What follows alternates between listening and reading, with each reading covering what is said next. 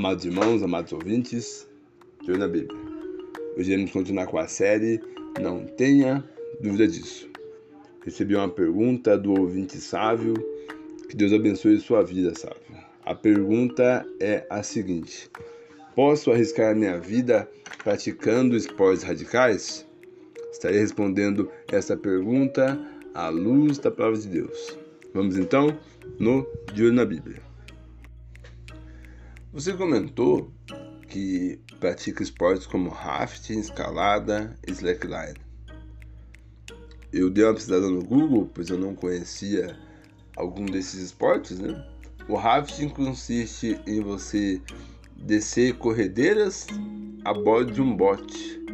A escalada é você escalar paredões rochosos.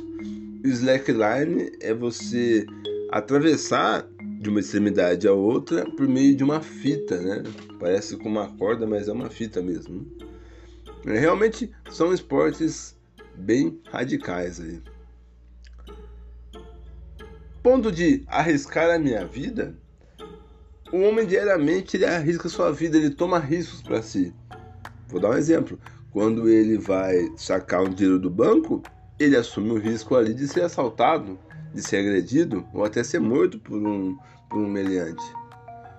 Quando ele vai, é, quando ele está conduzindo um carro, por exemplo, ou uma moto, ele assume o risco de sofrer um acidente, né? De muitas vezes sofrer danos graves ou até ser morto, dado que o trânsito no Brasil é muito violento. Quando esse homem ele está numa tempestade, correto?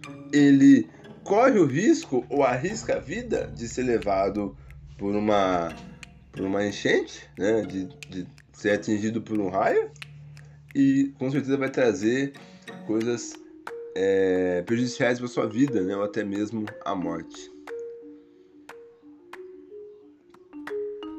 Você comentou que você pratica os esportes porque você gosta da adrenalina, da sensação, né?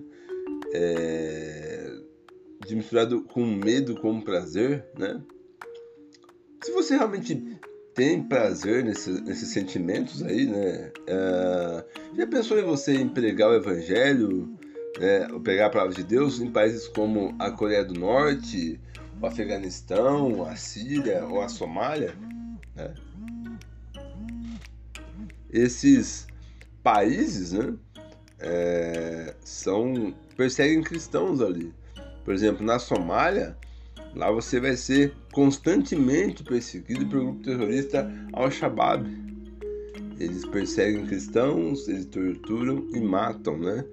Ou também você pregar o evangelho na Coreia do Norte, né? Sobre o regime de Kim Jong-un, que também prende, persegue e até executa cristãos. Lá com certeza você vai ter a adrenalina, correto, né? E você vai estar um propósito maior, que é pregar a palavra de Deus. A gente precisa separar a questão entre arriscar a vida e desperdiçar a vida. Entenda que quando você arrisca sua vida sem um propósito maior, um propósito válido, né? Na minha visão, você desperdiça ela. Um, um homem, né, um cristão que trabalha com construção civil, quando ele vai trabalhar em alturas, ele está arriscando a sua vida trabalhando em alturas. Mesmo que utilizando equipamentos de proteção, existe o risco dele cair ali e até mesmo morrer. Mas ele arrisca a sua vida no propósito de receber por isso, né? E com isso manter uma família, né? Ou ir conquistando seus sonhos. Um homem assume riscos na sua vida, né? geralmente com propósitos, né? Satanás disse: Se tu és o filho de Deus, lance daqui abaixo, porque está escrito que aos anjos dará ordens ao teu respeito e tomar-te-ão nas mãos, para que nunca tropeces com teu pé em alguma pedra. Disse Jesus: Também está escrito: Não tentarás o Senhor teu Deus. Mateus capítulo 4, versículos 6 e 7. Aqui Satanás, né, quando ele está ali tentando a Cristo, sugere a Cristo que ele lançasse do pináculo ali, pois os anjos, né, irão tomar pelas mãos, vão evitar que Cristo morresse na queda. E Jesus responde a ele: Mas também está escrito que não tentarás o Senhor teu Deus. Né? Isso é mencionado lá em Deuteronômios 6,16. Esse tentarás, tanto no grego como no hebraico, uh, existem definições como rebeldia, você agir com rebeldia, ou você agir com inconsequência, ou agir sem propósito, né? Quando você tenta a Deus sem propósito ou por rebeldia. Entenda que o fato de você assumir esse risco, né, unicamente por um prazer pessoal, na minha visão, não existe um propósito válido nisso, correto? Ou não sabeis que o vosso corpo é templo do Espírito Santo, que habita em vós, proveniente de Deus, e que não sois de vós mesmo, porque foste comprado por bom preço. Glorificai, pois, a Deus o vosso corpo e no vosso espírito, os quais pertencem a Deus. Mas as passagens bíblicas né, vão estar direcionadas aos cristãos, correto? Lógico, aquele que não é cristão, aquele que está no mundo, né, uh, não faz muito sentido isso. Quando você se converte em Cristo na cruz, né, você é batizado ali, você recebe o dom do Espírito Santo de Deus. Logo, o vosso corpo é templo do Espírito Santo. O Espírito Santo passa a habitar dentro de você. E quando, ele, e quando o Espírito Santo de Deus habita em você, você não é de você mesmo. O seu corpo não é mais seu. Porque foi comprado com bom preço, com alto preço, o sangue de Cristo na cruz. Pois Deus no vosso corpo e no vosso espírito, os quais pertencem a Deus. Um cristão não tem mais o corpo no seu domínio, e sim no domínio de Deus. Mas é, como ele age com rebeldia, né? Acaba, né? colocando o seu corpo, que é o templo do Espírito Santo de Deus, em risco, correto? De forma de agir por rebeldia ou por inconsequência. Mas podemos dizer, mas Bruno, a Bíblia não fala sobre esportes radicais, né? De fato, não fala, pois isso foi criado após né, a, a, a formação dos livros da Bíblia. Né? Quando me perguntam algo no qual eu não consigo responder diretamente na Bíblia, eu sempre vou usar duas recomendações.